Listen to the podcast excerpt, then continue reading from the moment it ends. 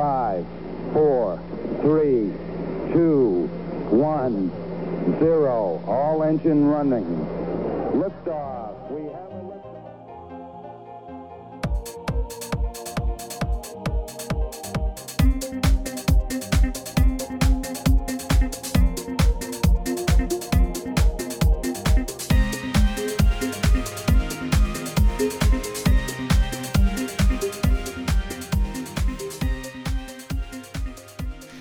안녕하십니까 청취자 여러분. 아 lifetime learner가 되고 싶은 미국 사는 두 아재들의 유쾌하고 유익한 수다. 한국과 미국 스타트업 tech 기업 이야기 조강의 4센트 대망의 99번째 방송을 시작하겠습니다. 야, 아유 고생 많으셨습니다. 99. 그러게 구땡. 구땡 구땡 아 좋아요. 아 이제 100회가 딱 아 다음 회가 100회네요, 그죠? 언제 여기까지. 왔는지 참 네. 모르겠는데 아 여태까지 예, 부족하지만 예, 저희 방송 들어주시고 많은 피드백 주신 청취자 여러분께 예, 다시 한번 감사의 말씀드리고 오늘 감사합니다. 방송 예, 시작하도록 하겠습니다. 네, 강방님 아, 본방 좀또 오랜만에 저희가 녹음하는데 아, 어떻게 지내셨습니까? 네. 저희가 이제 1월 초에 아마 했던 것 같아요. 그죠? 그리고 음. 한달 정도 되는 것 같은데 제가 그 사이 이제 학교가 개강을 했고요. 그 뭐 평소 때와랑 똑같이 학기를 시작하고 있고 이제는 좀 온라인 수업이 익숙해진 것 같아요. 제가 약간 하이브리드 포맷으로 하긴 하는데 네, 어, 그래서 실시간 줌 디스커션도 하고 저녁에 뭐 수업은 수업대로 온라인으로 진행하고 이러기도 하는데 이제 좀 약간 한 3학기 정도 되니까 온라인도 조금 적응이 되는 것 같긴 하네요. 아 그러세요? 근데 하이브리드면 어떻게 하세요? 사실 이 하이브리드가 온 그 오프라인이랑 온라인을 이게 엮는 걸 하이브리드라고 이야기를 네. 하는데 여기서 제가 말씀드린 하이브리드는 온라인 수업을 실시간으로 만나는 거랑 그렇지 않아요. 아, 그러니까 예를 들어서 수업 컨텐츠는 제가 미리 그 영상을 다 찍어가지고 다 올려놓거든요. 네, 그래서 네. 이제 그걸 보고 뭐 책을 읽고 뭐 퀴즈를 치고 discussion에 참여하고 이런 거는 다 비실시간으로 진행이 되고요. 이제 이렇게 하니까 또 너무 약간 온라인 수업, 어, 온라인 university 같은 느낌이 들어가지고 일주일에 한 번 정도는 저녁에 같이 모여가지고 그 주에 있었던 일들을 어, 이렇게 discussion하는 뭐 그렇게 실시간 이렇게 묶어가지고 하이브리드도 제가 하고 있습니다 지금은. 아, 네, 그러시군요.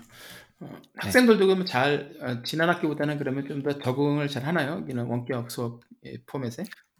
네, 아무래도 뭐 학생들도 이제 저는 보통 4학년 마지막 수업을 가르치는데 어, 뭐이 친구들 같은 경우는 3학년 두 번째 학기부터 4학년 첫 학기, 그다음에 4학년 두 번째 학기를 저랑 하는 거니까 좀 많이 익숙해진 것 같긴 합니다. 그래서 뭐 줌 쓰는 거나 이런 것도 처음에는 진짜 엉망진창이었거든요. 근데 이제는 뭐 스크린 쉐어도 척척하고 뭐가 안 되면 뭘 어떻게 하라고 서로 가르쳐 주기도 하고 그런 거 보니까 많이 적응이 된 것 같네요. 음, 그리고 뭐 아, 조금 궁금해 하시는 분들이 있을 것 같아 가지고 저희도 이제 교육자도 그 선생님 그룹에 속해 가지고 저같이 온라인 수업 저 MBA 수업을 이번에 하게 됐는데 그래서 그 대면 수업을 하는 사람들은 이 선생님 그룹에 묶여 가지고 메릴랜드 같은 경우는 1C 그룹에 속하더라고요. 그래서 음. 아마 COVID 백신을 아, 맞으라고 아, 맞으라고는 했어요. 미리 맞으라고는 했는데 이게 되게 재밌는 게 뭔가 되게 체계적일 것 같은데 그렇지 않고요. 일단 보니까 메릴랜드에서 예를 들어서 이제 메릴랜드 주에서 백신을 확보를 해서 저희 local 이제 카운티로 보낼 거잖아요. 그러면 local 카운티에서 뭐 예를 들어서 오늘 100개가 available하다. 그게 완전 그 랜덤 랜덤인 거예요. 그래서 그날 available 하다 그러면 어제 저녁에 예를 들어서 들어왔으면 오늘 아침 새벽에 메일을 뿌리는 거예요. 그 대상자들한테. 어, 음, 몇개 있는지 안 가르쳐 주고 자, 빨리 등록해.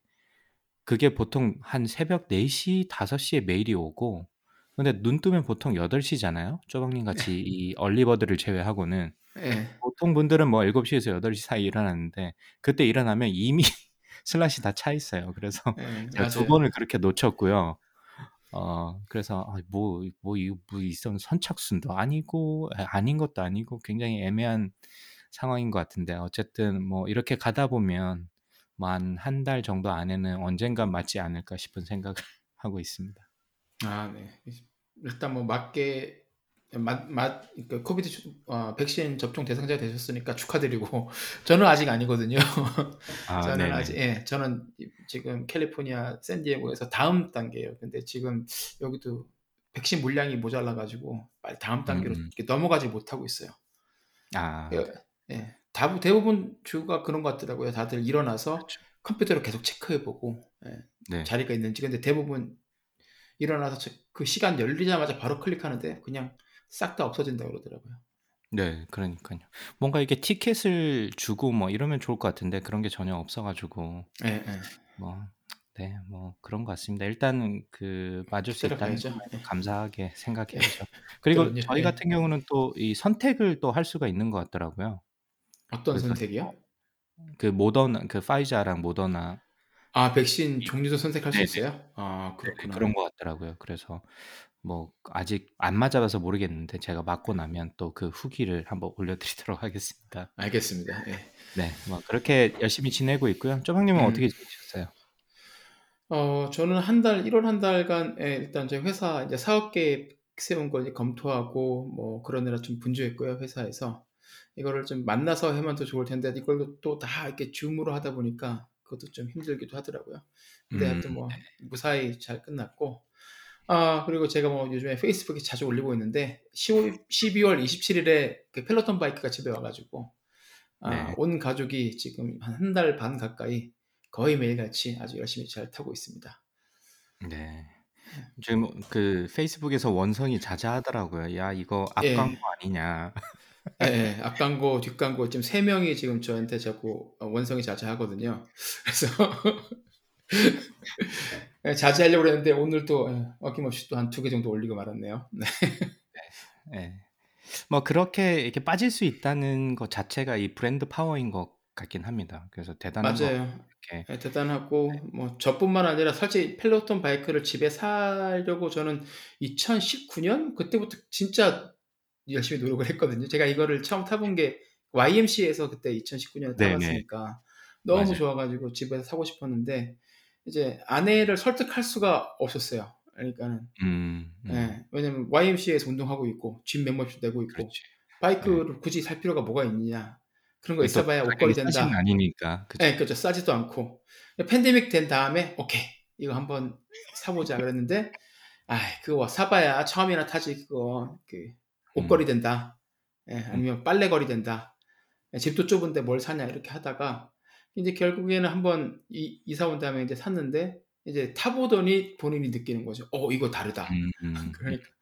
예, 그리고 이제 아들, 딸도, 어, 이거 재밌다. 이러면서 타니까, 음. 저는 이제, 아, 이 본전은 뽑겠구나. 예, 행복하고, 행복합니다. 저는 저 혼자 주로 타는데 와이프는 좀 힘들어서 자전거가 이게 예, 이게 쉬운 운동이 아니잖아요. 타보시면 그렇죠. 예, 아시겠지만. 그래서 와이프는 그렇게 자주 타지는 않는데 그냥 저 혼자 타도 저는 본전을 뽑았다고 생각하는데 그렇죠. 같은 혼자만 경우는 타도. 예, 네 분이 이거 열심히 타고 있으니까 예, 진짜 예, 본전을 여러 번 뽑고도 남을 것 같아요. 예, 맞습니다. 그래서 계속, 올리는데, 아, 이강무님이 자꾸 싫어하네요. 그래서 하여튼 저희가 아, 저번에도 잠깐 지나가는 말로 말씀드렸던 것 같기도 한데 아, 지금 펠로톤을 열심히 타고 계시는 강광님 그리고 저 그리고 샌디에고에 또 한 분이 더 계십니다. 예, 그 네. 펠로톤 타는 중년 아재들의 이제 사용기 녹음 곧 녹음할 예정이고요. 한 2월 말 정도에 저희가 아마 채널에 올려드릴 수 있지 않을까 예, 기대가 됩니다. 네.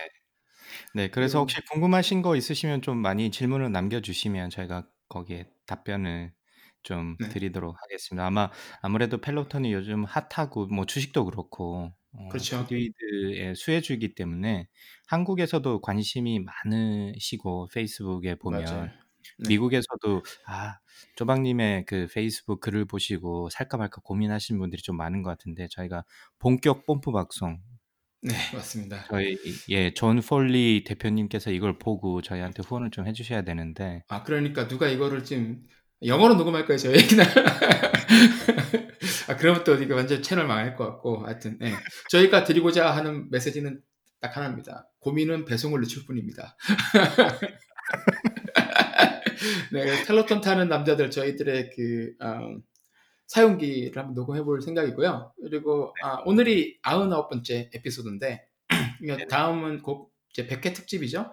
그래서 100회 특집은 저희가 아, 저희 방송을 열심히 듣고 계시던 아, 팬분 두 분을 모시고 함께 넷이서 녹음을 해보려고 합니다. 그래서 어떤 분이 저희 100회 특집에 조인하실지는 제가 비밀로 해놓고 이제 녹음한 다음에 공개를 해드리도록 하겠습니다. 아, 네. 기대됩니다. 100회 특집. 네. 그리고 팬분들이 나온다니까 좀 걱정이 많이 됩니다. 저희가 그동안 잘해왔나 이렇게 저를 돌아보게 되는 것 같아요. 예, 한번 아니다 싶으면 뭐 예, 그냥 편집하는 걸로 하고요. 100회 특집 빼놓고 101회로 바로 가는 걸로. 네, 그렇게 하도록 하겠습니다. 네. 아, 먼저 요즘 가장 핫한 그 키워드 중에 하나가 클하, 클럽하우스가 요즘 굉장히 핫한 것 같아요. 아, 그렇죠. 예. 네, 클럽하우스가 음성 기반의 어, 뭐 채팅을 하는 그 플랫폼인데 뭐 실리콘밸리 쪽에서 hot하다고 그래서 저희는 저는 그 지난번 방송에 나오셨던 로빈 리 대표님께서 아 이거 꼭 써보세요 하면서 초대장을 하나 보내주셨어요. 그래서 들어갔는데 좀 어색한 거예요, 뭔가. 그래서 음. 들어 가입만 하고 안 하고 있다가 요 한 일주일 사이에 그 페이스북 친구들이 완전 갑자기 이 클럽하우스 클럽하우스 하더니만 엄청나게 조인을 해주셔가지고 뭐 요즘 클럽하우스에는 한국 분들을 진짜 많이 보실 수 있는 것 같고 저희 이제 친구들도 페북 친구분들도 많이 조인을 하셨는데 저희가 이 시류에 발맞춰 가지고 저희가 아무래도 음성 기반의 방송이지 않습니까? 유튜브가 그렇게 좋은데도 불구하고 음. 저희의 이 잘난 얼굴을 보여드리기 싫어가지고 비밀을 유지하기 위해서 저희가 유튜브를 안 가고 음성을 유지하고 있는데 이 클럽하우스도 음성 기반의 플랫폼이라서 저희가 그 백스테이지 조광의 사센트 백스테이지라는 제목으로 어 뭐 그때 그때 저희 나와 방송에 나오셨던 분들 어 이야기 혹은 뭐 어떤 특정 기술에 대한 주제를 가지고 저희가 섭외를 해가지고 만나서 뭐 자연스럽게 방송 후기 그 전주에 방송했던 방송 후기에 대한 이야기도 조금 나눠보고 특정 주제에 대해서 기술에 대해서 조금 공부를 해보거나 아니면 스타트업 어, 창업자들을 모시고 또 이야기를 간단하게 좀 나눠보는 시간을 가지려고 합니다. 그래서 저희 클럽하우스 시간은 매주 목요일 서부 시간 7시 저녁 7시 동부 시간 저녁 10시 그리고 한국 시간 금요일 12시 제가 일부러 이렇게 시간을 정한 이유는 한국 시간 한국 분들도 저희가 많이 반쯤은 한국에서 듣고 계시니까 이 한국 점심 시간을 좀 맞추면 좋을 것 같다. 그러면 뭐 그나마 시간이 괜찮으시지 않으실까 그래서 한국 시간 금요일 12시에 맞춰 가지고 저희가 조강의 4센트 백스테이지를 진행을 하고요.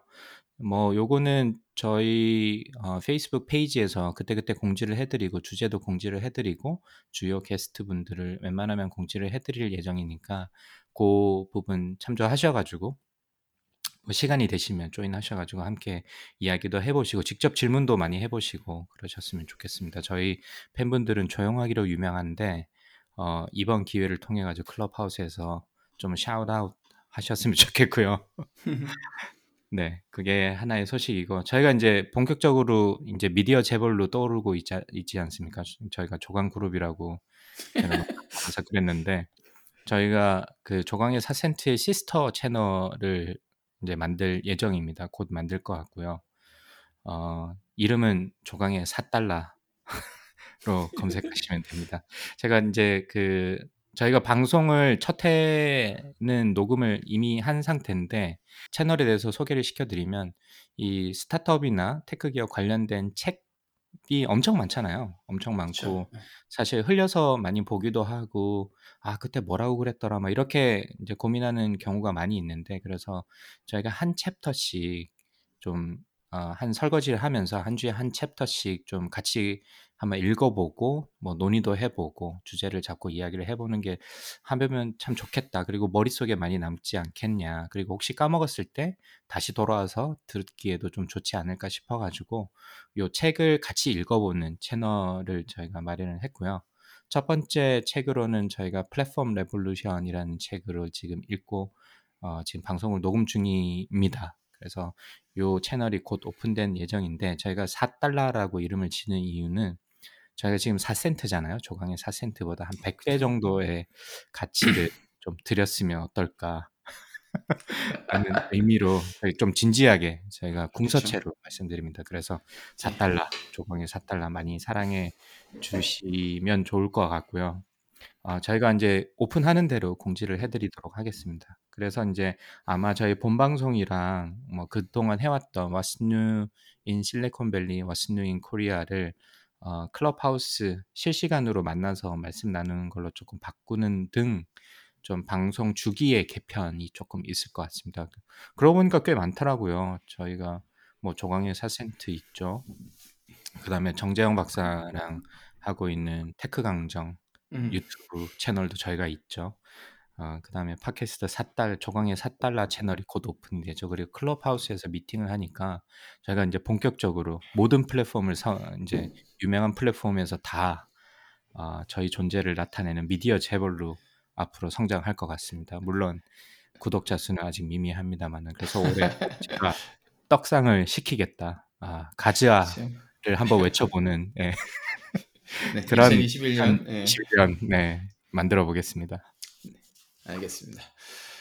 네, 그 정도로 저희 아, 근황과 아, 새로 시작하는 아, 방송에 대한 네, 소개는 해드렸고요.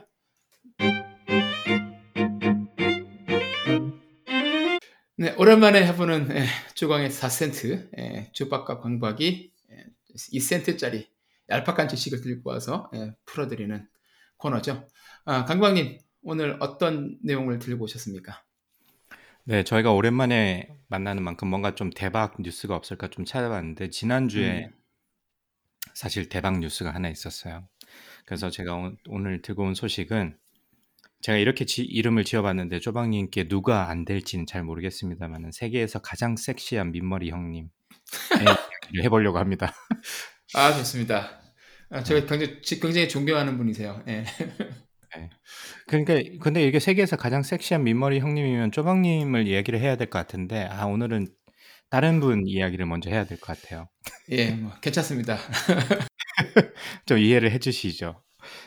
아, 무려 재산이 200조가 된다는 예, 제프리 프레스턴 베조스 형님 이야기를 해보려고 합니다. 그 제프 베조스라고 많이 부르죠. 그래서 풀 이름을 제가 찾아보니까 제프리 프레스턴 베조스라고 하더라고요. 그래서 이 제프 베조스가 지난주에 아마존 CEO 자리에서 물러나겠다고 발표를 했고 그 음. 이후에 어, 앤디 제시. 제시라는 예. 예, AWS를 담당하셨던 분이 앞으로 아마 그 세 번째 쿼터부터 어, 아마존을 맡아서 이제 운영을 할 것 같고요. 저희가 아는 아마존에서 지금 현재 일하시는 김장원 박사님께 제가 아, 한번 여쭤봤어요. 그 내부 분위기는 어떠냐. 아, 밖에서 볼 때는 그래도 제프 베조스가 아마존 CEO에서 그만두는데 어떠냐 그랬더니만 아무런 변화가 없답니다. 그래서 자기네들은 너무 단계가 높기 때문에 아무 변화 없이 그냥 열심히 주어진 일을 하고 있다고 합니다. 그래서 어, 아무래도 이제 제프 베조스나 아마존에 대해서는 다들 그래도 알고는 계실 것 같아요. 뭐 세계에서 한때 가장 부자기도 하셨고 이혼을 하시면서 어, 음. 엄청난 금액을 또 위자료로 떼주시기도 하고 참 이렇게 재밌는 그 이벤트를 많이 만드셨던 분인데 어떤 분인가 사실 좀 구체적으로 잘 저 스스로 물어보니까 잘 모르더라고요. 그냥 음. 아마존을 좀 창업을 했고 뭐 잘 일궈서 엄청난 기업을 만들었고 뭐 블루 오리진을 설립을 했고 뭐 워싱턴 포스트를 사들였고 현금으로 사들여 가지고 그때 좀 이슈가 됐던 것 같고 이 정도는 알고 있는데 아직 뭐 프린스를 프린스턴을 나왔다 이 정도도 조금 잘 알려진 사실인 것 같은데 어떤 분인지 좀 궁금해가지고 제가 오늘 그 말씀을 좀 드리려고 합니다. 조방님은 이 제프 베조스 뭐 어느 정도 알고 계시는 것 같으세요? 아, 저도 뭐 그런 정도 대충만 알고 있고요. 음. 그리고 그 조, 아, 제프 베조스가 쓴 책은 아닌데 안젤라 더크워스 교수가 쓴 책, 그리 책에 보면 그분이 음, 제프 네. 베조스에 대한 이야기 일화를 잠깐 소개한 게 나와요. 그 정도로만 좀 알고 있었어요. 그리고 이제 기사에서 보는 것들 뭐 그런 정도만 알고 있었죠.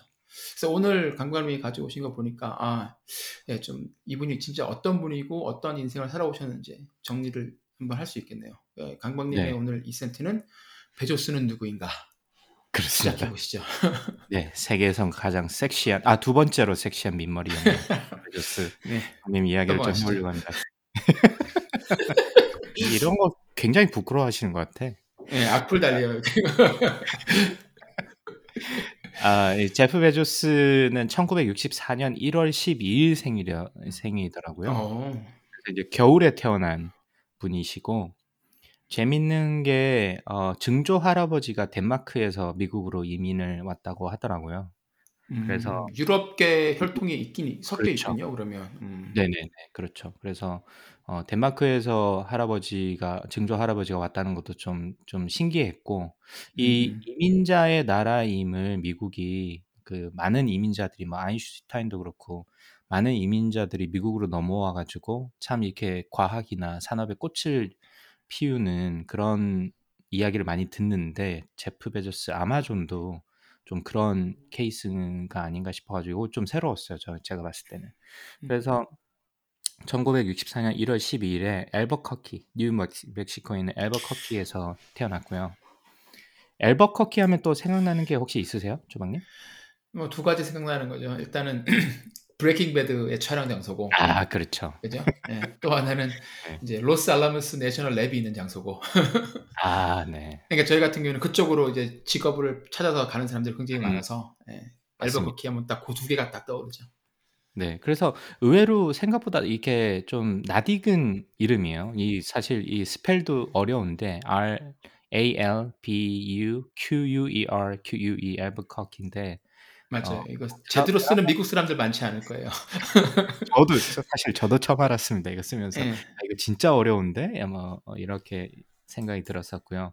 Breaking Bad에서 이게 백그라운드로 나오는 거라서 저는 기억을 많이 하고 예. 있고 아마 공대 쪽 계시는 분들은 그 연구소에 많이 계셔가지고 의외로 뉴, 뉴멕시코에 계시는 분들을 이게 심심치 않게 만나 볼 수 있을 것 같습니다. 그래서 어쨌든 제프는 어, 엘버커키에서 태어났고 원래 제프가 태어났을 때 어머니는 17살, 아버지는 19살이었다고 하더라고요. 그래서 그 아이를 혹시 제프 베조스 같은 아이를 낳고 싶은 분은 빨리 사고를 쳐서 결혼을 하시라 라는 말씀을 아, 이거 굉장히 충격이었어요. 저는 아 아버지가 19살이면 고등학교를 갓 졸업했을 텐데 예, 예. 아버지 19살, 어머니는 17살이었, 그러니까 진짜 10대 때 제프를 낳은 거잖아요. 제프 베조스를. 그래서 그죠? 아, 좀 힘들었겠다는 생각도 좀 들었고. 근데 이 어머니가 대단하신 게 제프를 안고 야간 학교를 다녔다고 하더라고요. 그래서 17살이면 굉장히 어린 나이였음에도 불구하고 이 제프를 키우면서 뭐 야간 학교를 다니는 그런 어, 열정을 또 보여주기로 해서 그 이게 다 어느 정도 핏줄에 있는 것 같아요. 이게 쭉 인생을 훑어보면 그래서 이, 이분도 만만치 않은 어머니를 가졌구나라는 생각이 들었고 그 이후에 이제 곧 이혼을 하게 되고 그 어머니가 쿠바 출신의 이민자 미구엘 어, 마이크라고 부르는데 미구엘 베조스와 결혼을 하게 되는데 그래서 이제 이름이 성이 베조스라는 성을 가지게 됩니다. 그래서 뭐 생부는 아니고 두 번째 결혼했던 아버지의 이름을 따서 베조스라는 이름을 가지게 됐고 이 그 마이크 베조스 아버지는 엑손의 엔지니어였다고 하더라고요. 그래서 곧 휴스턴 아까 엘버커키에서 태어났다고 그랬는데 곧 휴스턴으로 이사를 하게 됩니다. 근데 또 재밌는 게 이제 원래 친 아버지의 아버지죠. 그러니까 친 할아버지가 US Atomic Energy Commission의 지역 디렉터였는데 이분이 일찍 은퇴해가지고 이 렌치 목 이 렌치면 이제 목장 같은 뭐 미국 영화 서부 영화 같은 거 보시면 아주 뭐 들판에 집 한 채 있고 막 동물들 키우고 예. 이런 목장을 가지고 계셨는데 거기서 시간을 많이 보냈는데 제프가 여름 때마다 거기 와가지고 할아버지랑 같이 어, 시간을 많이 보냈다고 하더라고요. 근데 이제. 뭐- 이혼한 네. 이혼하면 보통 어뭐 비로 인해서 엄마랑 살고 엄마가 지원해서 새아버지랑 살면 예 그 생 생부랑도 그러면 교류가 많이 있었나요 제프 베조스가? 뭐 거기 그건 제가 찾아보진 못했는데 할아버지는 음. 뭐 여름을 같이 많이 보냈다고 하더라고요. 아 그렇군요. 신기하네요. 네. 좀 재밌죠. 그냥 미국 네. 이 결혼 문화는 좀 한국이랑 좀 달라서 재밌는 그렇죠, 점 그렇죠. 예. 같고, 네. 그래서 이제 보면 아버지가 엑선의 엔지니어였고 할아버지가 뭐 US 어, Atomic Energy Commission의 지역 디렉터였으니까 이 기술이나 이런 뭐 엔지니어링 쪽에 아주 가까이 있었던 것 같아요 어릴 때부터. 네. 그래서 할아버지랑 여름을 많이 보내면서 아마도 제 생각에는 뭐 여기는 특별하게 뭐 자료가 나오진 않았지만 뭐 이런 것 저런 것도 만들고 이런 이야기를 많이 했을 거잖아요. 그래서 그런 어릴 때 영향이 분명히 조금 있었을 것 같고 좀 재밌는 이런 걸 나타내는 에피소드 같은 경우는 동생들이 있었는데 동생들이 자기 방에 오는 걸 싫어해가지고 그걸 막기 위해 가지고 파이어 알람을 건드려 가지고 소리 나게 그러니까 자기가 이 fire alarm을 이렇게 약간 고쳐 가지고 삑삑 소리가 나 가지고 동생들이 시끄러워서 못 들어오게 하는데 썼다고 합니다. 그래서 뭐 그런 정도의 뭐, 뭐 tweak 기술을 알 정도의 관심이 굉장히 많은 어린 시절을 보냈다고 하고요. 그 이후에 어, 텍사스에서 휴스턴에서 마이애미로 넘어가서 고등학교를 다녔 다고 합니다. 그래서 고등학교를 다니면서 맥도날드에서 햄버거를 굽기도 하고 어, 그 다음에 고등학생 신분으로 of the Florida의 Student Science Training Program에 참여했다고 하는 거 보니까 굉장히 학구열에 기본적으로 불타는 어, 분이셨나 봐요. 그래서 공부도 열심히 하고 주변의 기회를 특히 과학 관련된 기회를 좀 많이 어, 찾아서 좀 찾아서 참여해 보는 그런 어, 고등학교 시절을 보냈다고 하고 그 다음에 그 졸업식 연설자였다고도 합니다.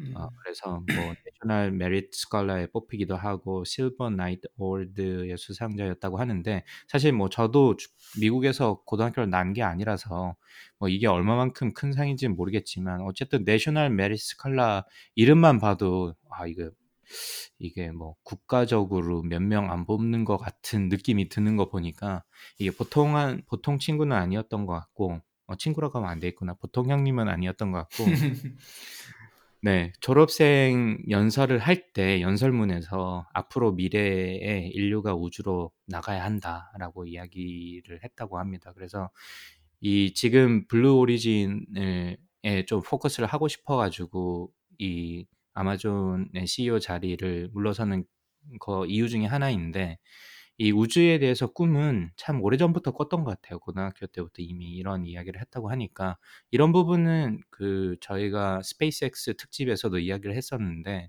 음. 일론 머스크랑 참 공통적인 부분이 의외로 많고 약간 이게 경쟁적인 이런 상황도 참 재밌는 것 같아요. 그래서 어쨌든 그 두 분 다 이 우주의 potential에 대해서 아주 큰 의미를 가지고 있었던 것 같습니다. 고등학교를 졸업을 하고 이제 저희가 잘 아는 프린스턴에 가서 어, 전기공학이랑 computer science 전공으로 졸업을 했고요. 졸업할 때도 summa cum laude 예, 4.2로 졸업을 했다고 합니다. 저는 이게 4.2랑 이 오탄 줄 알았어요. 어떻게 졸업하면서 이런 걸 받을 수 있지라는 생각이 좀 들었고요. 그것도 프린스턴에서. 그러니까. 네. 그러니까 사람들이 네. 간과하는 게 이런 사람들이 정말 얼마나 똑똑하고 공부를 열심히 한 사람들이지를 간과하는 경향이 가끔씩 있죠. 그렇죠. 네. 네. 그러니까 완전 진짜 학구열에 불타는 청년이었던 것 같아요. 예. 꽂히면은 진짜 정말 파고들고 예. 거기서도 최고의 학생이 되어야 되고 뭐 그런 근성도 그렇죠. 있는 것 같고 예. 기본적으로 네. 굉장히 똑똑하고 그렇죠. 그러니까. 그런 사람들인 거죠. 네. 그래서 뭐 파이 이 Greek club 같은 경우는 한국에서는 없는 문화인데 저도 아직도 적응이 잘 안 돼요. 어 근데 그 Phi Beta Kappa나 Tau Beta Pi 같은 클럽의 멤버기도 하였지만 이게 하나 하나는 뭐 그 공학 관련된 오래된 클럽인 것 같고 하나는 제가 까먹었어요. Student for the Exploration and Development of the Space라는 그 학생 조직이 있는데 프린스턴 지부장을 맡았다고 하더라고요. 그래서 앞서 고등학교 졸업 연설할 때도 우주에 관심을 가졌고 실제 대학에서도 이런 우주 탐사에 관심을 가지고 어, 프린스턴 지부장을 맡기도 했으니까 이게 그냥 관심을 가진 정도가 아니라 상당히 깊게 공부를 했던 것 같습니다. 그래서 프린스턴을 졸업을 잘 했죠. summa cum laude로 졸업했으니까 아주 최우수 학생으로 졸업을 했는데 프린스턴 졸업을 하니까 당연히 여기저기서 콜을 많이 받았겠죠. 뭐 잘 아신 미국 지리를 잘 아신지는 모르겠는데 이제 청취자분들께서 프린스턴은 뉴저지에 있거든요. 그래서 저도 이제 한번 가봤었는데 혹시 프린스턴 가보셨어요, 조박님? 아니요. 가보고 싶은 대학이 가보고 싶은 대학이긴 한데 아직 가볼 기회는 없었어요. 와, 근데 진짜 멋있어요, 학교가. 와, 진짜. 다들 그 얘기 하더라고요. 예. 네. 이 미국이 어떤 학교 같은 경우는 좀 캠퍼스 안 같은 캠퍼스도 있잖아요. 네. 아, 이거는 진짜 고풍스러움의 극치를 달리는 캠퍼스라서 뭔가 그쵸. 들어가면 분위기가 벌써 느낌이 싹 다릅니다. 그래서 이 영화 그 Beautiful Mind의 그 촬영. 장소이기도 하잖아요. 예, 보면서 와 저기 멋있겠다 싶었는데 주변에 갔다 온 사람들 얘기 들어보면 다들 어 캠퍼스 정말 고풍스럽고 멋있다라고 얘기를 하더라고요. 네, 그래서 뉴저지에 있어서 꼭 한번 가 보시길 추천드리고 아무래도 뉴저지에 있다 보니까 뉴욕 근처, 맨하튼 근처에서 어, 오퍼를 많이 받았겠죠. 그리고 최우수 학생의 뭐 전기공학이랑 computer science 전공으로 졸업을 했으니까 그래서 뭐 인텔이나 Bell Labs 그다음에 Andersen Consulting 같은 아주 유수의 기업에서 job offer를 받았는데 만약에 쪼박님이 프린스턴에서 최우수 학생으로 졸업을 했고 전기공학으로 뭐 네. 아니면 재료공학도 좋아요. 어디로 가시겠어요? 쪼박님은? 뭐 Bell Lab 같은 데가 굉장히 좋겠죠. 그 당시 이때 1980 몇 년 이때면 벨랩 되게 네. 인기 많았을 때고. 예. 네, 한참 예, 피크를 찍었을 때인데 그죠? 예, 잠깐만. 그럼 예, 맞다. 저 때 86년, 82때쯤이면 저희 지도 교수님도 박사하고 나서 벨랩으로 가셨거든요. 아 그렇구나. 그때 그랬어. 그때는 벨랩이 최고였다고. 네. 그래서 사실 벨랩에서 반도체도 기원도 벨랩에서 나오기도 하고 막 그런 어, 이야기를 본 적이 있는데 어, 어쨌든 그 벨랩은 사실 저희는 잘 안 익숙할 수도 있고 지금 이름이 좀 바뀌었는 것 같더라고요. 노키아인가 그쵸. 어디서 인수를 한 것 같던데. 많이 바뀌었어요. 여기저기 여기다 여기 팔리고 저기 팔리고 막 그래가지고. 예.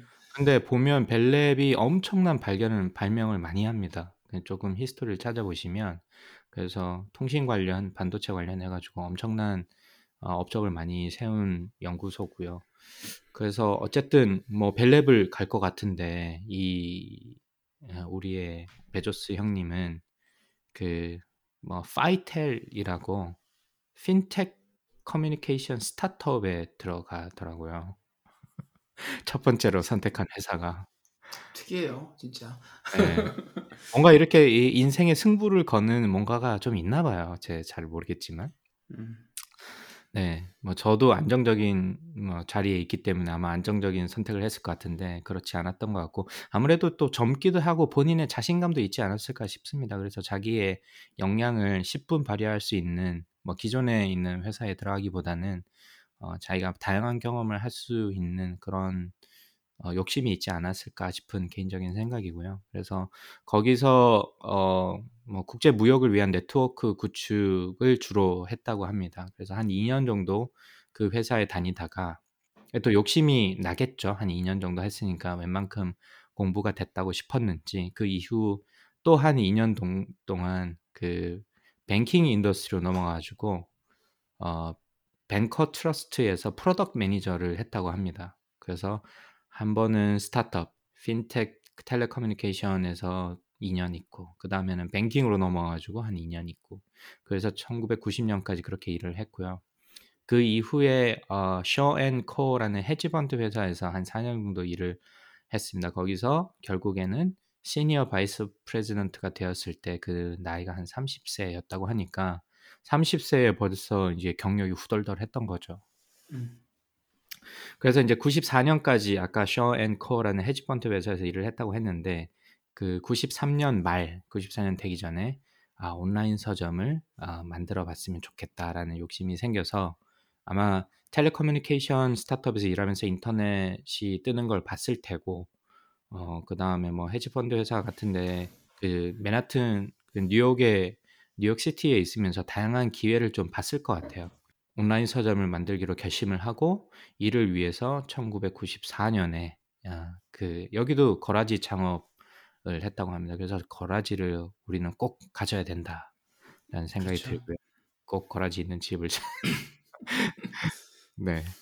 어쨌든 그 좀 재밌는 게 이 처음에 설립할 때 텍스를 피할 목적으로 샌프란시스코 근처에 그 Native American Indian 어, reservation 안에 회사를 지으려고 알아봤다고도 합니다. 그래서 똑똑한 사람들이 이렇게 좀 뭔가 어, 뭐 편법 이런 것도 좀 잘 찾고 참 이렇게 방법을 잘 찾는 것 같아요.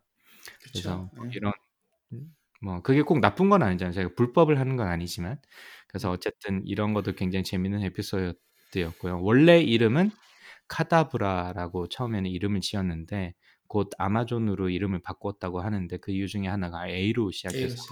아, 예, 예, 재밌네요. 예, 처음에 그 그리책에 보면 또 아마존이 전 세계에서 가장 긴 강, 맞아요. 뭐 그래서 썼다는 얘기도 있고, 네, 그리고 거기에서는 그 영어 단어 중에 relentless라는 단어가 있잖아요.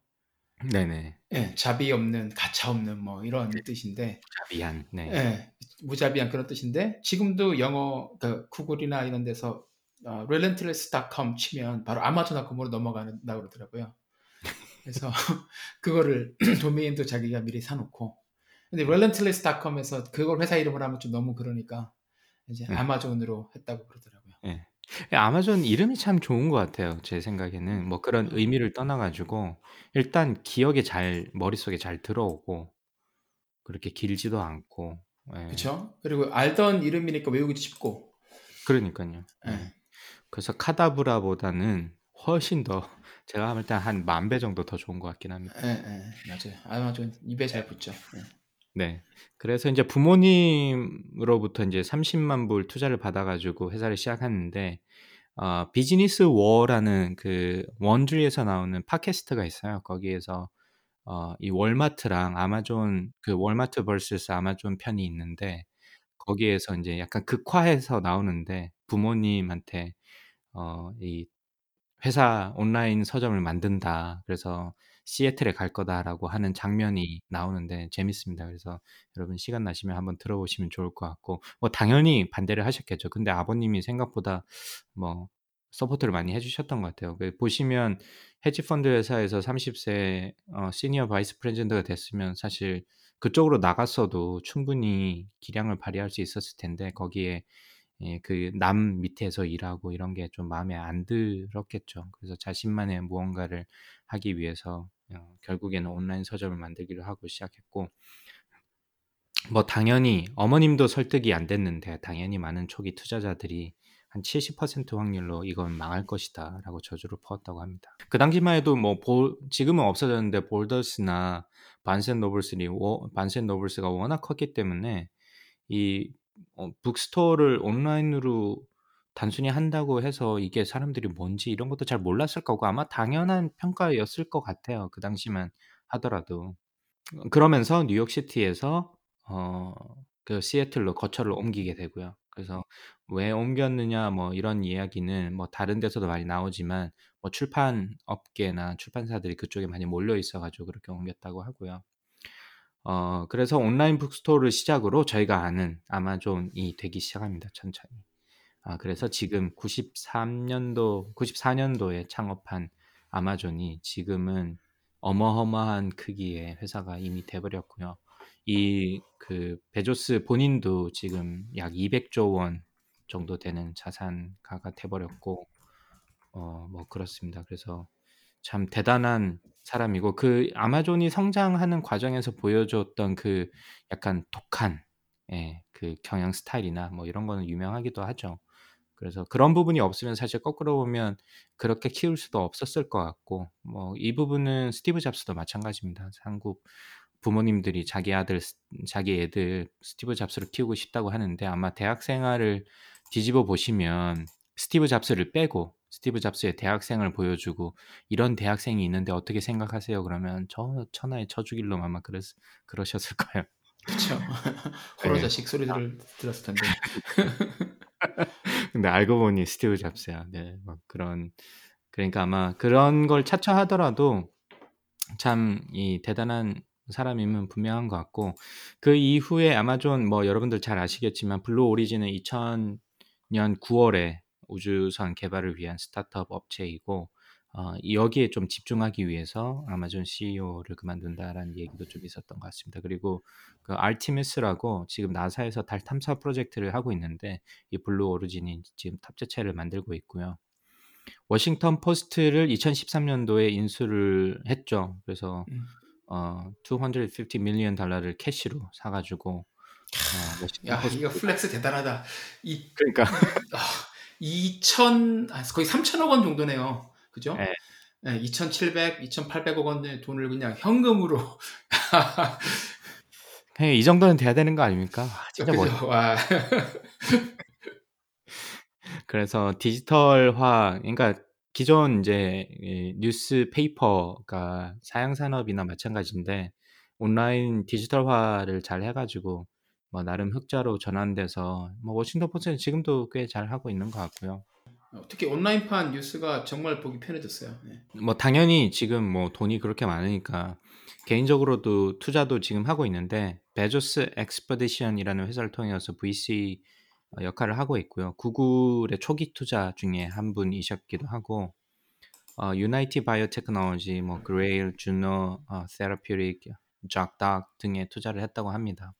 헤이븐이라는 존 벤처를 만들었는데 잘 안 됐죠. 예, 뭐 잘 안 됐죠. 네. 네. 뭐 아마존 스스로 뭐 아마 할 수도 있을 것 같기도 하는데 모르겠습니다. 일각에서는 아마존 네. 특히 제프 베조스가 좀 답답했다라는 얘기가 많이 들리더라고요. 아, 일이 네, 본인만큼 본인이 네. 원하는 만큼 제대로 안 되니까. 네. 그렇죠. 어쨌든 간에 그 뭐죠? 두 파트너를 또 그렇죠. 설득을 해야 되는 건데 사실 그런 거에 익숙한 사람은 아닌 것 같잖아요. 그 아마존 안에서 굉장히 빨리빨리 실행을 하고 예, 약간 독선적인 뭐 그런 느낌도 있고 하니까 음. 그래서 이제 결국 조인트 벤처는 잘 안 됐는데 그래도 헤이븐이 하고자 했던 것들을 또 아마존 안에서 많이 하는 것 같아요. 예, 아마존 케어 같은 네. 것도 그렇고 뭐 파머시 쪽도 이렇게 어, 플랫팩 같은 회사 인수해가지고 이제 배송하는 것도 그렇고 뭐그 아마존 자체만 해도 지금 종업원이 거의 50만 명 정도 되는 걸로 제 기억을 하는데 그러니까 그것만 해도 일단 어마어마한 숫자가 되니까 가족들이랑 다 하면 뭐 모르겠습니다. 어떻게 그것만 해도 큰 한번 시작은 해 볼 수 있을 만한 사이즈는 되는 것 같아요.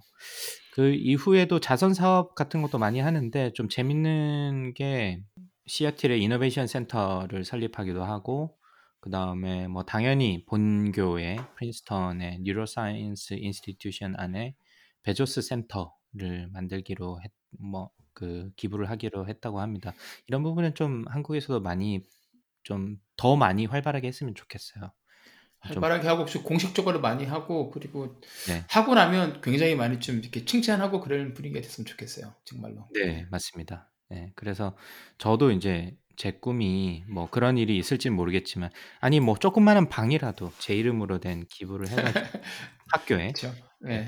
그런 음, 그런 것도 많잖아요. 그게 꼭 건물 단위가 아니더라도 조그마한 그렇죠, 많죠. 방이나 뭐 벤치 하나 뭐 이렇게 놓는 분도 많은데 그런 문화가 좀 많았으면 좋겠고 어, 2013년도에는 세턴 5 일단 로켓 이게 아폴로 11호 미션 1969년도에 발사한 아폴로 11호 미션에서 발사했던 세턴 5 로켓이 대서양에 빠져 있었는데 그걸 회수하는 데 투자를 해 가지고 이 회수된 로켓이 지금 시애틀 뮤지엄 오브 플라이트에 전시되어 있다고 하더라고요. 이것도 굉장히 재밌었어요.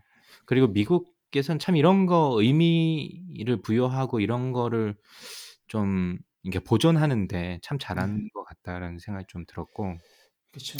제가 제가 인제 저희가 인제 이렇게 쭉 베조스 형님의 인생을 짧게나마 이렇게 정리를 해 봤는데 어 제가 본 제가 이걸 정리하면서 느낀 느낌은 '야 진짜 멋있다. 이렇게 살면 진짜 멋있다.'라는 생각이 들고 우리 세계에서 가장 섹시한 우리 어 민머리 형님이 쪼박 님도 이렇게 좀잘 되셔 가지고 ' 이런 네. 플렉스를 한번 부려보면 좋겠다.'라는 아 자그마한 소망을 제가 가져봤습니다. 아 예. 뭐 격려 감사합니다. 예. 아 근데 정말 대단한 사람이죠 정말로. 예. 그리고 어 일론 머스크도 머스크도 그렇지만 아 제프 베조스도 이 블루 오리진을 만들어서 거기에 이제 집중하고자 한다는 말을 들었을 때 아 소름이 쫙 돋았어요. 음.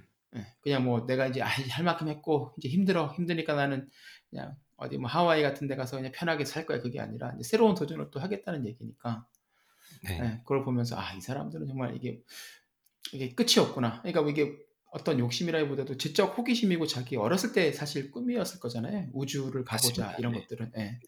그게 참 대단하다. 예. 저거 저렇게 저런 꿈을 가지고서 예, 꾸준히 나이가 50이 다 돼서도 아, 50이 넘어서도 저 꿈을 네. 향해서 달려갈 수 있는 저 사람들이 저 원동력은 추진력의 그 원동력은 도대체 어디일까?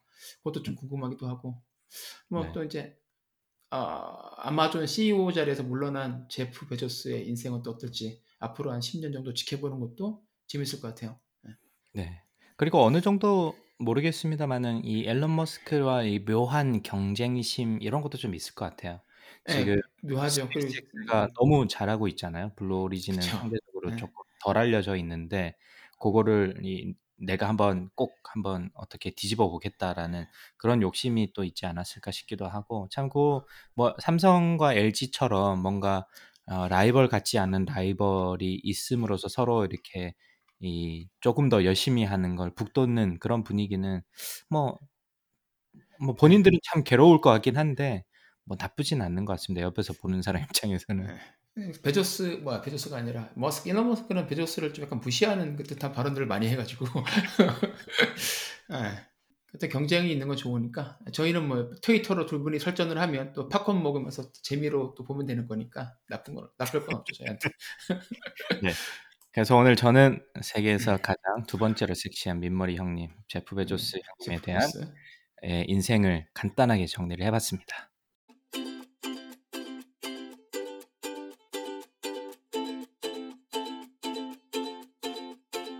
조박님은 오늘 어떤 소식 들고 오셨습니까? 네, 저는 아, 오늘은 아, 실리콘밸리 엑소더스, 예, 실리콘밸리에서 인재들과 그리고 유명한 대기업들이 빠져나가고 있다. 그래서 최근에 뉴스가 계속 나왔거든요. 특히 작년에 엄청 많이 나왔어요. 그래서 그 거기에 아, 이 주제에 대해서 잠깐 정리를 해서 이야기를 해보고자 합니다. 네. 예, 강박님도 뉴스 많이 보셨죠? 실리콘밸리 엑소더스라고 해가지고 뭐 그렇게 제가 이 최근에 조금 이 네. 게을러져 가지고 뉴스를 많이 follow 못 했는데 아. 지난번 저희 정재영 박사님도 그렇고 그쵸. 그 예. 약간 그런 이야기를 저희가 몇 번 한 적이 있잖아요. 예, 예, 그리고 맞습니다. 그 COVID 바로 직전까지 너무 집값이 미친 듯이 오르고 그래서 야 이거 어떡하지 그러다가 COVID가 어, 나오고 나서 그냥 굳이 이제 출퇴근할 필요가 없으니까 사람들이 점점 더 suburban area로 좀 옮겨가는 맞습니다. 이야기를 저희가 한 바가 있는데 이제 저 쓰신 글을 보니까 굉장히 많은 기업들까지 어, 네, 네. 옮기려고 하네요. 맞습니다. 예, 실리콘밸리가 근데 뭐 집값이 비싸고 뭐 텍스가 주세가 높고 이런 게 하루 이틀 된 건 아니 아니어서 사실 그 통계를 보면 실리콘밸리랑 캘리포니아 주는 원래 들어오는 사람보다 나가는 사람이 더 많은 주거든요. 음, 네. 항상 그래왔어요. 항상 그래왔고 음, 그리고 실리콘밸리랑 실리콘밸리에 있던 기업 중에 2016년에만 한 1,500개 이상의 기업이 실리콘밸리를 떠났어요. 다른 곳으로 이전했거든요. 그렇군요. 네. 네, 네, 갑자기 작년에 막 이렇게 된 건 아닌데 이게 왜 이렇게 갑자기 이렇게 좀 이렇게 뭐랄까- 뭐랄까 뉴스에서 다뤄지고 이슈가 되냐면 이제 실리콘밸리의 아이콘과 같은 기업들이 이제 실리콘밸리를 떠나겠다라고 선언을 하니까 사람들한테 이제 확 피부로 와닿는 거죠. 모르는 회사가 이전한다 그러면 뭐 이전하는구나 그러는데 실리콘밸리의 이제 아이콘과 같은 스타 기업들이 탈출을 하니까 본사를 다른 곳으로 옮기니까 사람들이 어 무슨 일인가 싶어서 더 관심을 가지게 되는 것 같습니다.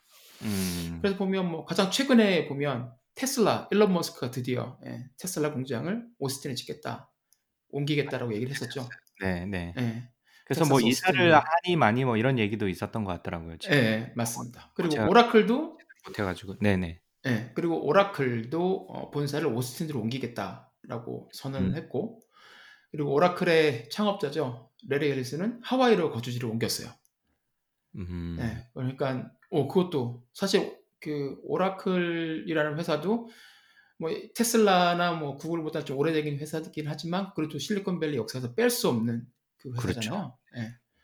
그리고 가장 어, 사람들한테 아, 충격으로 다가왔던 것 중에 하나는 HP 휴렛 패커드도 본사를 휴스턴 지역으로 옮기겠다 텍사스에 아. 옮기겠다라고 발표를 했어요.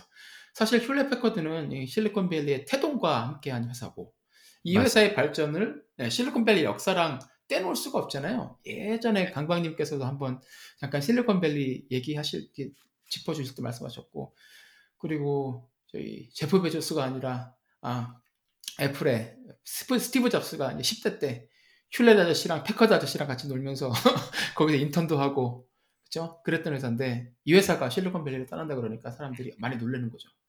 음. 그러다가 이제 뭐 저희가 더 알만한 회사들은 뭐 팔란티어 그죠? 펠런, 네, 최근에 네, 이슈가 됐던. 그쵸 팔란티어. 펠런티어도 이제 콜로라도 젠버로 가고 그리고 그 외에도 뭐 일- 저희가 이름 알만한 회사들 따지면 네슬레나 미쓰비시 모터스, 토요타, 잠바 주스 이런 회사들도 이제 음. 실리콘밸리를 떠나서 다른 주들로 갑니다. 와, 진짜 그래서 엄청나네요. 이렇게 엄청- 보니까. 엄청나게 네. 많이 가죠. 예. 얘들이 어디로 가느냐? 텍사스를 일단 제일 많이 가요. 텍사스 제일 많이 가고 그리고 이제 애리조나, 네바다, 콜로라도, 오레곤, 워싱턴주 쪽으로 가는데 아 그게 아니더라도 캘리포니아 안에서도 LA 쪽으로 오거나 아니면 샌디에고 같은 곳으로 이전하는 회사들도 많습니다. 네. 그래서 그런 이유를 일단 좀 살펴보면 이 CEO들이 가장 불만을 터뜨리는 게 일단 규제가 너무 많다는 거예요. 아, 네. 환경에 대한 환경에 대한 규제도 있고 그 노동법에 대한 규제도 굉장히 좀 강하고 최저임금도 많이 올라와 있고 막 그러니까 business friendly하지 못하다라고 불만이 되게 많고 이게 쌓이다 보니까 이제 다른 곳으로 가게 되고 다른 주에서는 인센티브를 계속 제공하면서 꼬시고 있는 거죠. 그렇죠. 그래서 조사를 보면 2019년 조사인데 미국에서 비즈니스 하기 가장 좋은 주 랭킹을 쫙 매겼어요. 1위부터 50위까지 매겼는데 1, 2, 3위는 이제 버지니아주, 텍사스주, 노스캐롤라이나주 요 세 개가 1, 2, 3위에 랭크가 돼 있고 캘리포니아는 32위에 랭크돼 있어요. 그러니까 어, 경제 규모가 그렇게 큰 거에 비해서 굉장히 어, business friendly friendly하지 않은 요건들이 많다는 거죠. 그리고 네. 이제 비즈니스를 하기 위해 들어가는 비용 그 면에서는 꼴찌입니다. 음. 그러니까 들어가는 돈이 많으니까 에, 아무래도 어, CEO들 입장에서는 아, 불만이 많을 수밖에 없겠죠. 음. 근데 여기 그리고- 링크 이게 순위 보니까 버지니아가 지금 1위인데 네. 아마존 second headquarter가 버지니아로 갔잖아요. 그래서 맞습니다. 그런 뭐 뭐가 우선인지 뭐 먼저인지 모르겠지만 아 뭐 갈 대로 갔구나. 좋은 데로. 갔구나라는 생각이 맞습니다. 글로 가고 예, 텍사스로 가는데도 아 이유가 있죠. 이것만 보더라도. 예. 네네. 예. 그리고 이제 뭐 두 번째는 이제 임금이 너무 높으니까 음. 아무래도 주거 비용이 높으니까 거기 이제 사람들이 이제 계속 만족하고 일을 하고 좋은 엔지니어들, 좋은 직원들을 잡고 있으려면 농 임금을 많이 줘야 되잖아요. 그렇죠. 그러니까는 예, 임금을 주는 입장에서 너무 부담스러운 거죠. 그래서 다른 주로 가게 되면 임금을 좀 낮추더라도 오히려 직원들은 더 만족하고 그러면 더 많은 이익을 남길 수가 있으니까 아, 이것도 다른 두 번째 이유가 되기도 합니다. 그리고 법인세 같은 세- 세금도 굉장히 높기도 하고요. business tax도 음, 네. 높고. 그래서 보면 타 주에서도 인센티브가 굉장히 많은데 그 유튜브에 보면은 텍사스 주지사가 있잖아요. 나와가지고 캘리포니아 주의 세금 보고서 양식이 이렇게 있어요. 그러니까 셀- 캘리포니아는 어, 여기서 일을 하면 저희가 어, 텍사스 아 뭐죠? 그 연방 세금을 내지만 또 state tax도 따로 내잖아요. 그렇죠. 근데 네. 예, 텍사스 주지사가 그 세금 보고서 양식을 딱 보면서 찢어요. 나는 텍사스에서 이런 걸 상상도 못한다. 이게 뭐냐? 이런 거를 굳이 보면서 인생을 살 필요가 있느냐? 텍사스로 와라. 이렇게 하면서 홍보를 많이 하고 그리고 이제 공장을 옮기면 뭐 법인세도 얼마간 해- 뭐죠? 어, 면제해주겠다라든지 감면해주고. 뭐 예, 아니면 지원을 해주겠다라든지 뭐 이런 식으로 해주니까 아무래도 많이들 옮기는 것 같습니다. 그래서 이제 회사들이 이렇게 대박인 것 같아요. 세금 보고서 양식 짓는. 아 진짜 진짜 웃겨요 보세요 한번 연기를 잘하시더라고요 보니까 NG 몇 번 냈는지 모르겠는데 그래서 일단은 예, 첫 번째로는 이렇게 실리콘밸리 아이콘과 같은 기업들 테슬라, 오라클, 뭐 HP, 펠런티어 뭐 이런 회사들이 다 떠라니까 그게 일단 가장 큰 문, 어, 크게 이슈가 됐던 것 같고 두 번째는 회사들이 아니더라도 실리콘밸리에 거주했던 사람들이 특히 작년에 다른 곳으로 이주를 굉장히 많이 했어요. 음. 왜 그러냐면 뭐 이유는 짐작하시다시피 음, 작년에 팬데믹으로 인해서 어쩔 수 없이 그 재택근무가 활성화가 됐잖아요. 일상화가 됐잖아요. 네. 그러니까 그 전에는 아, 야 이거 이 안에서 이렇게 복잡복잡하면 살아야 되나? 이게 우리가 제대로 살고 있는 게 맞을까? 하면서도 막상 또 이사하려면 여러 가지 신경 쓸 게 많으니까 아이들 학교도 있고 그러니까 뭐 타다가 판데믹에서 모든 게 멈춰지고 원격이니 아 이 기회에 나가자. 나가 보니까 다들 너무 좋은 거예요. 그러면 음. 이제 그 사람들이 계속 친구들한테도 얘기를 하고 또 어디에 올리기도 하고 그러니까 사람들이 보면서 너도 나도 이제 막 한꺼번에 쭉쭉 빠지, 빠지게 된 거죠. 그래서 작년에 조사를 해보니까 샌프란시스코 베이 쪽 그쪽 주변에 아, 살고 있는 주민 2,700명을 대상으로 조사를 했는데 당신이 앞으로도 계속 재택근무를 가능하다면 샌프란을 떠날 의향이 있습니까? 라고 물어봤는데 3분의 1가 그렇게 하겠다고 대답을 했어요. 아 진짜 진짜 네. 크네. 그렇게 대답을 했고 그러면 당신이 새로운 곳을 샌프란시스코를 떠나서 다른 곳으로 가고자 하는 이유는 무엇입니까? 라고 물어봤더니 53%가 high cost of living 그러니까 사는데 돈이 너무 많이 든다는 거예요. 음. 이걸 응답을 했고 근데 더 우려스러운 건 주 정부가 이제 우려하는 부분은 밀레니얼 세대들 있잖아요. 젊은 세대들이죠. 네. 밀레니얼 세대의 경우는 63%가 아 이게 사는데 돈이 너무 많이 든다. high cost of living 때문에 샌프란을 떠나고 싶다라고 응답을 했다고 그럽니다. 그러니까 이건 약간 좀 우려스러운 부분이죠. 왜냐하면 이 사람들이 지금 한참 일하면서 딱 중간에서 그 워크홀스로 이제 자리를 잡아줘야 되는데 이 사람들이 이제 힘들어하니까. 예. 음. 거기다 이제 또 다른 문제는 아까 잠깐 말씀드렸다시피 캘리포니아주의 인컴 텍스가 높으니까 이 불만이 많은 거죠. 회사들도 불만이 많지만 어 이게 여기 살고 있는 사람들도 불만이 많은 거죠. 연방세도 내야 되는데 예, 캘리포니아 주에서도 또 소득세를 내야 되니까 이게 보면 최대 인컴 텍스가 어, 캘리포니아 주 같은 경우에는 13.3%로 전국 1위예요. 그러니까 작년 기준으로. 이 진짜 많다. 네, 많죠. 근데 보면 10%를 넘는 주가 딱 두 개예요. 네, 그러니까 세 개예요. 캘리포니아 포함해서. 음, 하와이랑 뉴저지가 딱 10% 조금 넘어서 예, 캘리포니아, 하와이, 뉴저지 세 개만 10%를 넘거든요. 네. 어. 그리고 뭐 뉴욕주도 비쌀 것 같은데 거기도 한 8.8% 정도 되고 강박님 계시는 메릴랜드는 5.75%이 정도예요. 아 그러니까 쪼박님이 저보다 주 그 주 세금을 두 배를 더 내시는 거네. 이걸로 봤을 때. 아, 이걸로 봤을 땐 그렇죠. 근데 income tax가 없는 주들도 굉장히 많아요. 보면 워싱턴주, 예, 워싱턴주, 네바다, 라스베가스가 있는 네바다주, 그리고 역시나 텍사스주, 테네시주, 플로리다주, 뭐 뉴햄프셔, 와이오밍, 사우스다코타, 알래스카가 있는데 음. 아, 그러다 보니까 이제 텍사스로 많이 가는데 이유가 있죠. 회사들도 회사들대로 좋고, 어, 그쪽으로 이전을 하면 특히 오스틴 같은 교- 도시는 뭐 직원들도 나쁘지는 않은 거예요. 왜냐하면 살기도 좋고, 물가도 상대적으로 집값도 저렴하고, 어, income tax 없고. 그러니까, 물론 이제 점점 많이 몰려들어서 요즘은 계속 좀 어, 올라가고 있긴 한다고 하긴 하던데, 그리고 테네시도 마찬가지고요. 그래서 음. 작년에 인구 유입이 가장 많았던 주가 테네시였다고 그러더라고요. 아 그렇군요. 예, 예, 제일 많았고. 그리고 제가 오늘 페이스북에 잠깐 하나 기사를 공유했었는데, 작년에 아파트 값, 아파트 렌트비도 미국에 전체적으로 조금 내려갔는데, 이게 대도시하고 그리고 중소도시가 격차가 굉장히 크거든요. 근데 음. 캘리포니아에 있는 대도시들은 특히 뭐 뉴욕시나 샌프란시스코 같은 데는 거의 한 20% 이상 뚝 떨어졌는데, 테네시 주에 있는 멤피스는 오히려 한 10%까지 올랐어요, 렌트비가. 사람들이 모여드니까. 그러니까요. 저희 동네도 집값이 너무 많이 올랐어요. 예, 그렇죠. 사람들 물러가라 지금 이러고 외치고 싶어요. 그러니까 이게 그냥 한번 해볼까가 아니라 실제로 사람들이 그냥 아예 주거지를 옮겨버리고 그러니까 특히 income tax가 없는 곳을 많이들 가는 것 같고 아 근데 13%면 예를 들어서 뭐 물론 이게 이제 최 최고 구간을 그렇죠. 텐데 뭐 예를 들면 1억을 연봉을 받으면 1,300만 원 이상을 income tax로 그냥 떼가는 건데 주에 예, 그 예. 플러스 또 그 federal 연방 세금이 또 있잖아요. 그러면 그렇죠. 30몇 퍼센트. 그러니까 최고로 붙으면 30 몇 퍼센트 붙잖아요. 와 그러면 그거랑 붙으면 뭐 반 날라가는 거죠. 그러니까요. 네. 뭐 아직 뭐 예, 그렇고 그런데 이제 캘리포니아 주 정부는 아, 이거를 13.3%가 아니라 16.8%까지 올리겠다고 하고 있어요. 아, 그래서 지금 반발이 굉장히 심합니다. 그러다 보니까 더더욱 떠나겠다고 그러고 이게 문제가 이러다 보니까 사실 이런 최고 세율을 적용받는 사람들은 되게 부자들이잖아요.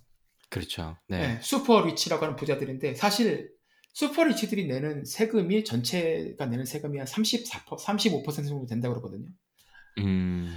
근데 이 사람들이 이제 래리 엘리슨 같은 사람들이 그냥 뭐 하와이로 가고 그리고 일론 머스크도 LA에 살다가 집 팔고 텍사스로 가고 그러면 어, 캘리포니아 주정부에 들어가는 타격도 이게 좀 심각하게 되겠죠. 그래서 네. 고민이 좀 많다고 합니다. 음. 그래서 결국은 이제 뭐 이렇게 사람들도 떠나고 사람 이전한 사람들이 또 보면 굉장히 만족하고 있어요. 내가 왜 그렇게 거기에 살았을까라고 진짜 인생관이 바뀌는 경험을 하는 사람들 되게 많고 그래서 음. 인터뷰한 기사들도 되게 많은데 아 다시는 예전으로 돌아가서 그렇게 살지 않겠다. 도저히 그렇게 못하겠다 그런 사람들도 되게 많아요. 그렇죠. 그러실 것 예. 예. 네. 네, 그렇죠. 그런데 이제 자 그럼 이제 어떻게 될 것인가가 이제 궁금한 건데 뭐 누구도 모르죠. 이렇게 팬데믹이 끝나고 나면 어떻게 될지 아무도 모르죠. 예, 근데 일단 베이 지역 일자리가 주- 많이 줄어들고 있고 주 정부의 세수가 줄어들으니까 아무래도 예, 삶의 질이란 측면에서 좀 타격이 있진 않을까라고 생각이 들긴 하는데 또 뒤집어 생각해 보면 뭐 이 최근 10년 정도 캘리포니아나 특히 Bay Area 지역의 그 집값이나 뭐 living cost는 솔직히 말하면 좀, 아, 야, 이게, 이- 저게 정상인가 싶을 정도로 비정상적이었던 게 사실이었잖아요. 맞아요. 사람들은 다들, 야, 이거 버블 터진다, 터진다, 또 분명히 터진다라고 했는데, 이게 풍선이 바늘로 팡 찔러가지고 한 번에 뻥 하고 터지면서 그냥 전체가 완전히 그 붕괴되는 게 아니라, 이렇게 되면서 바람이 살살 빠지듯이 하나씩 하나씩 팽팽했던 버블이 살짝 줄어들면서 그래도 대처할 시간을 좀 주는 과정을 갖게 되는 건 아닌가 뭐 그렇게 생각이 저는 들어요. 음. 그리고, 그리고 뭐, 이게 코비드로 기인을 했겠지만 네, 그 다음에 또 거꾸로도 COVID 때문에 이렇게 빵 터지는 게 아니라 슬슬 빠지는 게 아닐까 싶습니다. 이사를 하고 싶은데 네, 어, COVID 때문에 이렇게 많이 움직이지 못한 사람들이 있는 것도 사실이잖아요. 그렇죠. 그렇기도 하고 그게 뭐 trigger도 제공을 했지만 이 이게 천천히 그 slope을 늦추는데도 영향을 미치지 않았을까 싶네요. 네. 맞습니다. 그리고 뭐 다른 주로 가는 게꼭 나쁜 것만은 아니고 뭐 다 가는 것도 아니고 일부가 좀 떠나는 거니까 사실 어느 정도는 좀 어, 조정이 필요하다고들 다들 생각을 했었는데 어떻게 해야 되나라고 해결이 없는 상황에서 해결책이 없던 상황에서 팬데믹을 통해서 이렇게 이런 일들이 벌어진 것 같고요. 음, 그러니까 팬데믹이 끝나면 제 생각에는 일부는 어쩔 수 없이 또 다시 돌아오게 될 것 같아요. 네, 상담 뭐 다시 돌아오겠죠. 네. 그렇죠. 예. 일단은 학군도 생각을 해야 될 거고요. 사실 그런 비싼 지역에 그 돈을 내고 사는 이유가 대부분 학군 때문에 그런 게 많잖아요. 자녀들이 있으면. 그렇죠. 지금이야 뭐 그냥 산 중턱에 집을 짓고 살아도 원격 인터넷만 되면 뭐 학교 수업 받는 시장이 없지만 이게 대면 수업이 다시 시작하게 되면 그렇게 할 수는 또 없는 거죠. 맞아요. 예. 그리고 뭐 원격 근무가 가능하기 때문에 미래가 다 바뀔 거라 하는데 사실 이거는 조금 그 원격 근무가 가능한 직군이 있고 원격 근무를 해도 업무의 효율성이나 생산성에 지장이 없는 직군이 분명히 존재를 해요. 하는데 사실 그렇지 않은 직군들도 상당히 많거든요. 그렇죠. 네. 예, 뭐 강박님 같은 분도 그렇고 대면 맞- 미팅을 하고 discussion을 해야 되는데 이거를 밖에다가 아, 줌으로 하는 건 사실 제약이 굉장히 많고 지금 어쩔 수 없이 그렇게 하는 거고 그렇죠. 그리고 예, R&D 가치를 하는 사람들은 당연히 마치 있어야 되고 그리고 음, 그 안에서 미팅하는 그 안에서 서로 모여가지고 서로 토론하고 어, 화이트보드에 얘기도 하고 뭐 커피 마시면서 지나가다가 마주쳐갖고 얘기하면서 아이디어도 떠오르고 교환하고 그런 게 굉장히 중요한데 그런 것들은 예, 음. 아무리 줌이 좋고 뭐 대- 비대면 미팅이 기술이 활발해지더라도 전혀 절대로 채울 수 없는 부분이라서 저는 오히려 이제 이게 끝나고 나면 상당 부분 다시 제자리로 돌아올 것 같고 그렇게 크게 우려할 필요까지는 없을 것 같다는 생각은 하고 있어요. 그래서 뭐 네. 뭐제 예상은 틀린 적이 굉장히 많기 때문에 예, 팬데믹이 끝나는 올해 예, 그리고 내년 정도에 어떻게 될지 더 떠나는 회사들이 있을지 한번 지켜보면 좋을 것 같고 사실 떠나는 회사들이 나오니까 굉장히 좀, 어 그런가 싶은데 안 떠나겠다고 하는 회사들도 많이 있어요. 뭐 구글, 애플 그대로 있고요. 페이스북도 그대로 있고 뭐 어, 저희가 잘 아는 어, 에어비앤비 브라이언 체스키도 우리는 떠나지 않겠다라고 얘기를 했었고 음, 그러니까 뭐 예. 호들갑 떨 필요는 없는데 그래도 이런 실리콘밸리 아이콘과 같은 회사들이 떠나고 있다. 그런 정도는 한번 눈여겨 지켜봐 주시면 좋을 것 같아서 오늘 한번 정리를 해봤습니다. 네. 그리고 제 생각에는 이민 그 정책에 관련된 이슈도 있을 것 같긴 해요. 자 작년 같은 경우는 음. 그 트럼프 정부에서 이민 정책을 굉장히 강력하게 실시하면서 코비드 때문에도 그렇고 네. 아니면 그 정부 자체의 어떤 기조도 그렇고 그래 가지고 사실 대부분의 뭐 제가 이걸 일반화할 수는 없습니다마는 캘리포니아가 뭐 사람들이 많이 랜딩하는 주 중에 하나였을 거라고 저는 개인적으로 생각을 하거든요. 뭐그 네. 통계를 찾아본 적은 없지만 뭐 예를 들어서 테네시나 뭐 텍사스나 네바다나 이런 쪽으로 어 이민을 가면서 사람들이 많이 가지는 않을 것 같고 일단 그런 잡 오퍼튜니티나 이런 게 많은 쪽으로 갈 거기 때문에 캘리포니아가 그런 의미에서 좀 많은 랜딩을 할 수 있는 주가 됐었는데 뭐 이민법이 뭐 좀 타이트해지면서 그렇게 인구가 유입 자체가 또 줄어들었던 것도 뭐 이슈가 아니었을까 싶기도 하고 인제 뭐 바이든 정부가 들어서면서 인제 이민법이 조금 느슨해지면 어 다시 또 캘리포니아로 또 들어오는 그 인구가 좀 늘지는 않을까 싶기도 한데 모르겠습니다. 뭐 이게 얼마만큼 어 주 그 영향을 줄 만큼 큰 인구인지는 제가 뭐 찾아보지 않아서 모르겠는데 뭐 갑자기 그런 생각이 좀 드네요. 네네. 맞습니다. 그 부분도 이제 올해 많이 장 지난 5년에 비해 아 지난 4년에 비해서 많이 바뀌게 될 부분이니까 아무래도 효과가 뭐 영향이 나타나지 않을까 생각이 듭니다. 네. 그래서 오늘은 아 제프 베조스 형님의 일생과 에 그리고 실리콘밸리의 대기업들의 엑소더스에 대해서 저희가 2 센트씩 한번 어 의견을 나눠 봤고요. 자 네. 저희 본방의 아 하이라이트 코너. 저희가 막 마음대로 예 이렇게 얘기하는데 예 2 주의 pick 들어보도록 하겠습니다. 강박님 어 어떤 거 추천하실 건가요? 네. 저는 이번에 우연히 또 보게 됐는데 히스토리 채널이라고 요즘은 케이블을 잘 안 보니까 어 뭐 이런 히스토리 채널을 접할 기회가 잘 없는데 우연히 어떤 분이 추천해 주셔서 제가 보게 됐는데 히스토리 채널에서 제작한 The Man Who Built America라는 제목의 약간 극화된 다큐멘터리입니다. 그래서 굉장히 음. 어 개인적으로는 굉장히 재밌게 지금 보고 있고요.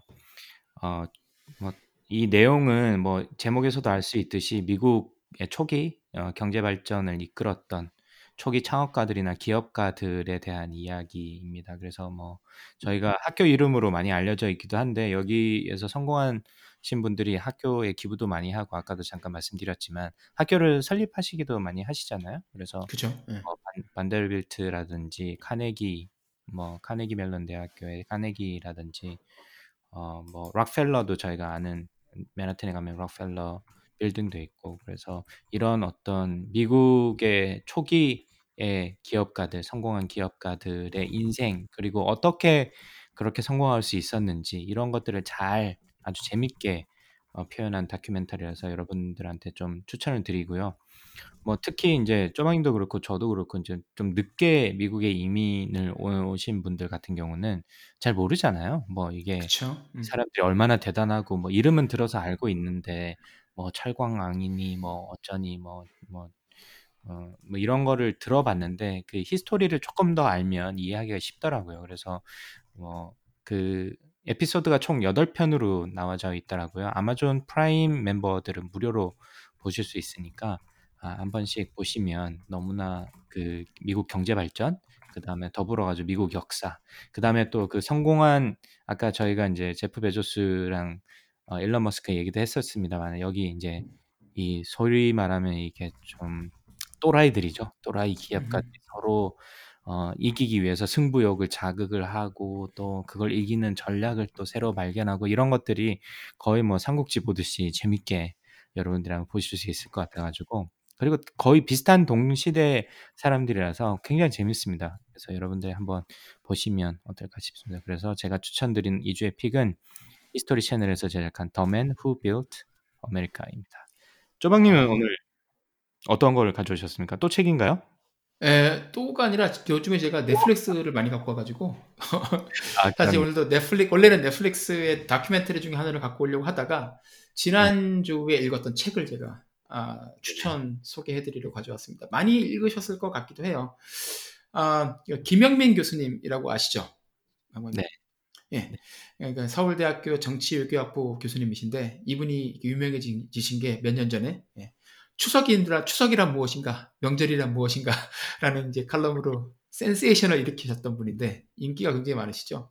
이분이 이제 엑세이를 묶으셔가지고 묶어가지고 아, 책을 내셨습니다. 책 제목은 공부란 무엇인가.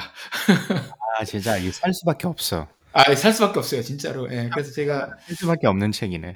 예, 지난주 주말에 이렇게 침대에 누워가지고 잠깐 아이패드로 보다가 아, 패친 분 한 분이 이 책을 읽고 독후감을 쓰셨더라고요. 음, 네, 네. 독후감만, 봐- 독후감만 봐도 너무 보고 싶은 거죠. 그래서 바로 리디북스를 켰는데 있어가지고 바로 거기서 구매를 해서 읽었는데 그날 하루에 다 읽었거든요. 아, 아, 네. 근데 중간중간 김영민 교수님 특유의 그 유머가 진짜 있어가지고 막 빵빵 터지면서 웃, 웃으면서 읽는데 이분이 그 안에서 던지는 메시지는 사실 전혀 가볍지 않고 굉장히 뭐랄까 그 선비 같은 분이세요. 깐깐하시고 기준이 음. 굉장히 명확하신 분이거든요. 그래서 그거랑 곱씹으면서 읽으면 생각할 거리가 굉장히 많습니다. 그래서 그러면 공부란 무엇이냐라고 한다면 이분이 이제 말씀하시는 거는 지적 성숙의 과정이고 그거를 이루기 위한 첫 번째 첫 번째 단계 첫 걸음은 정확한 단어를 사용해서 조리 있게 말을 하고 조리 있게 글을 쓰려고 부단히 노력하려는 자세를 갖춰야 된다. 라고 말씀을 하셨거든요. 1장부터 계속 그런 얘기를 하세요. 읽으면서도 굉장히 아, 도움이 많이 됐고 만- 좀 돌아보게 됐습니다. 사실 한국말도 그렇고 영어도 그렇고 요즘에 글을 쓰다 보면 이게 뭔 소리인지 제가 읽어서도 헷갈릴 때 되게 많고 그러니까 말한 거는 들으면 때는 가관이죠. 진짜 아무 말 대잔치 막 하고 막 중언부언 하는데 아 이게 공부가 부족해서 그렇구나. 지금 그런- 이 김영민 교수님의 책을 읽으면서 느꼈습니다. 그래서 네. 패친 분들도 아 패친 분이란다. 이봐봐 말 이렇게 나오잖아요. 청취자분들도 예, 아, 시간 아직 안 읽어보셨으면 김영민 교수님의 공부란 무엇인가 아 제가 강력히 추천드리겠습니다. 아, 참 이렇게 그 교수님들이 이렇게 잘하시는 분도 많은데 네. 한국에서 사고 치는 분도 많으셔가지고 어, 그렇죠. 교수라는 타이틀을 붙이기가 좀 애매할 때가 많은데 참 이런 분들을 보면 존경스러운 것 같고 예, 예, 참 맞습니다. 저도 이 공부의 자세를 갖추기 위해서 좀 더 노력을 해야 되겠다 그런 생각이 많이 드네요. 저도 꼭 한번 네. 읽어 아직 못 읽어봤습니다. 저는 아, 꼭 읽어보세요. 정말 추천드리고요. 김현민 교수님이 페북도 하시거든요. 네. 네, 팔- 저는 팔로우만 하는데 뭐 글을 많이 쓰시는 건 아니고 이분이 이렇게 루틴이 있으세요. 아침에는 어 그림을 하나 올리세요. 오늘의 그림 해가지고 막 여러 아, 가지 명화들을 올리거든요. 근데 그림들도 너무 좋아요. 책에도 그림이 하나씩 끼어 들어가 있는데 너무너무 좋습니다. 음, 그리고 음, 이제 밤에 주무시기 전에는 잘 자요 여러분 하면서 이렇게 어, 음악을 하나 올려주세요. 뭐 어쩔 때는 재즈가 되기도 하고 클래식 음악이 되기도 하는데 아 네. 이분이 정말 이 지식의 폭과 깊이가 대단한 분이구나라는 거를 한번, 예, 요즘에 느끼고 있습니다. 네. 저희가 이제 예, 공부를 열심히 해야 된다. lifetime learner가 되어야 한다. 뭐 그런 이야기죠. 한번 이그 뭐 걸어다니는 말에 채찍을 가해 주시는 쪼박님 감사합니다. 네, 좋습니다.